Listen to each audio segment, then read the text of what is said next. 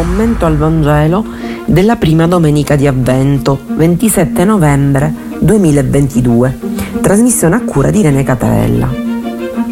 Un caro saluto ai nostri radioascoltatori e alle nostre radioascoltatrici e buon inizio di Avvento a tutti.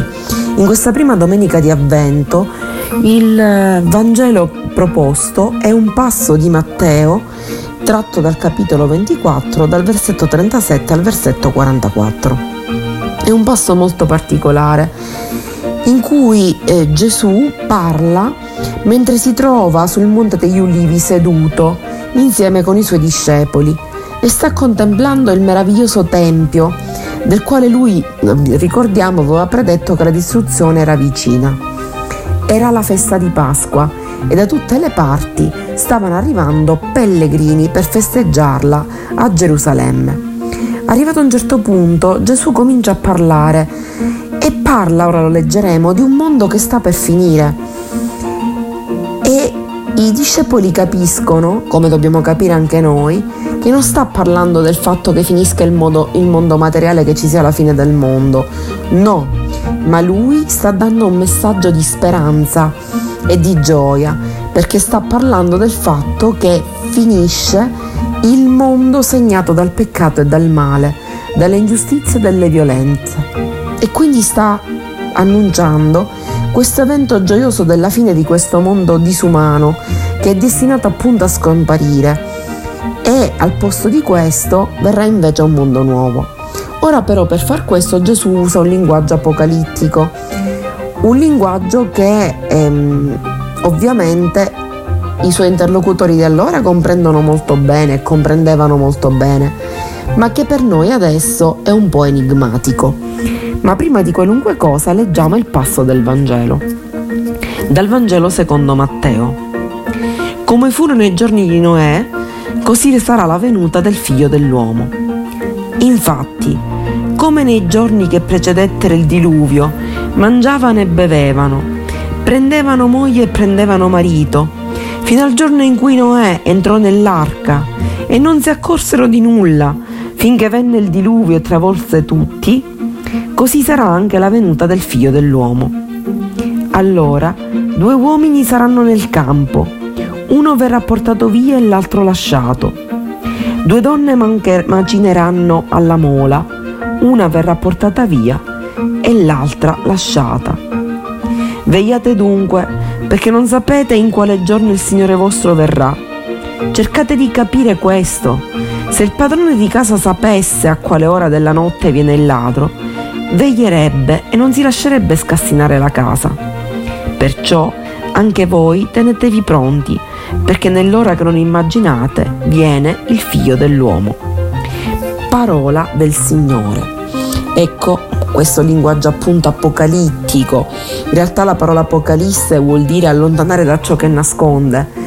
Noi l'abbiamo pensata come fine del mondo, ma significa, è un linguaggio un po' particolare, molto simbolico.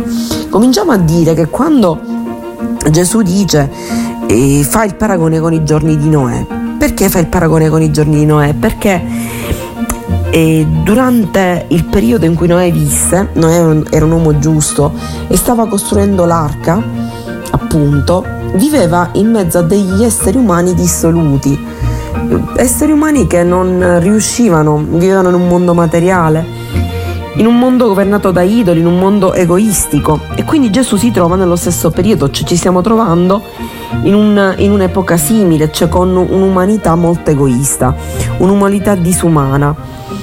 E mh, mm, ai tempi di Noè, dice questa parte, nei giorni che c'erano prima del diluvio, c'erano persone come noi che mangiavano, bevevano, prendevano moglie, facevano una vita molto tranquilla.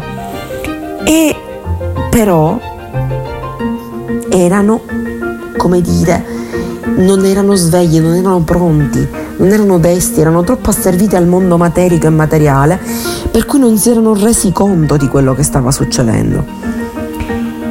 E infatti arrivò il diluvio, quindi non riuscirono a entrare come Noè in quello che era il progetto di Dio, cioè a comportarsi bene, un progetto di bene, di amore reciproco, e quindi furono travolti, appunto, dalla fine di questo mondo di dissolutezze. E così, dice Gesù, sarà quando arriverà il figlio dell'uomo. Il figlio dell'uomo è proprio lui. Perché Gesù si definisce il figlio dell'uomo?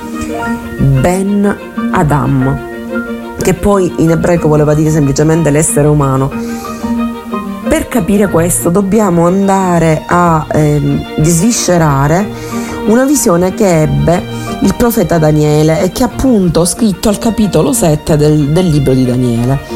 Lui vede il mare e il mare nella Bibbia è sempre il simbolo di qualcosa di negativo e da questo mare vede uscire quattro bestie. Queste bestie si mangiano l'uno con l'altro. Queste quattro bestie che rappresentano i vari imperi che si susseguono e si sono susseguiti nella storia, Babilonia, ehm, Alessandro Magno e così via, rappresentano il mondo appunto antico, vecchio, il mondo fatto di egoismi, il mondo basato sulla violenza, sull'oppressione che è destinato a finire. Ma il profeta Daniele dice che dopo queste belve ecco che entra in scena un vegliardo, avvolto in una veste candida, simbolo della luce di Dio, e infatti rappresenta Dio.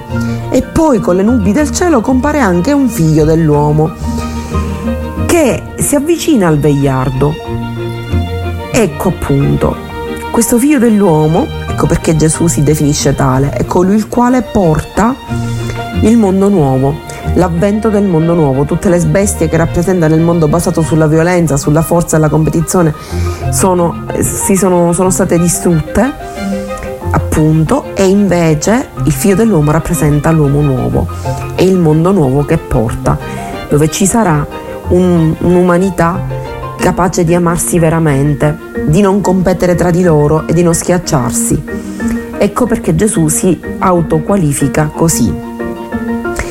Quindi quando Gesù dice il cielo si oscurerà, il sole si oscurerà, la luna scomparirà, sta parlando delle divinità pagane che venivano appunto eh, diciamo identificate con queste eh, con gli astri e non sta parlando degli astri veri e propri.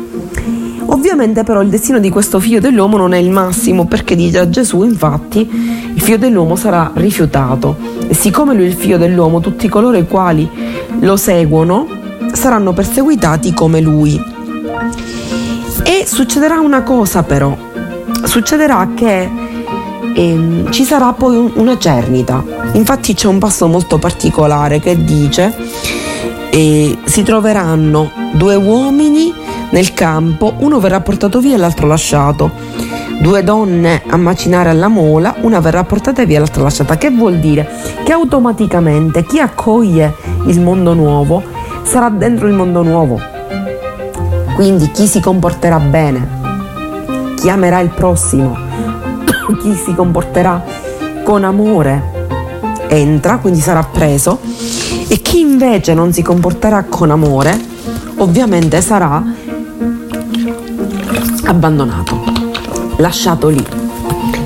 Ed è un, un qualcosa che poi avverrà in modo naturale, perché solo chi si comporta in un certo modo può essere inserito nell'ambito di questo bel mondo in cui ognuno vive felice, in cui ognuno vive rispettandosi, amandosi reciprocamente. E allora cosa dice Gesù perché fa la citazione di Noè? Proprio per dire di non commettere lo stesso errore, cioè di stare attenta alla venuta del figlio dell'uomo in modo tale che non, non si commetta questo stesso errore, cioè di non accorgersi di questi tempi nuovi, di non comportarsi in modo adeguato e quindi di essere tagliati fuori dalla storia di Dio.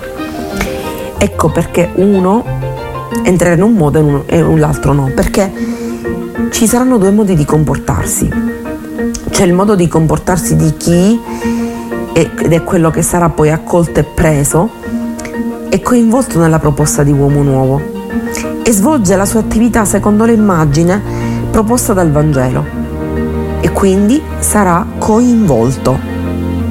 E questa è la traduzione precisa, mentre l'altro sarà perso appunto perché non si è fatto coinvolgere.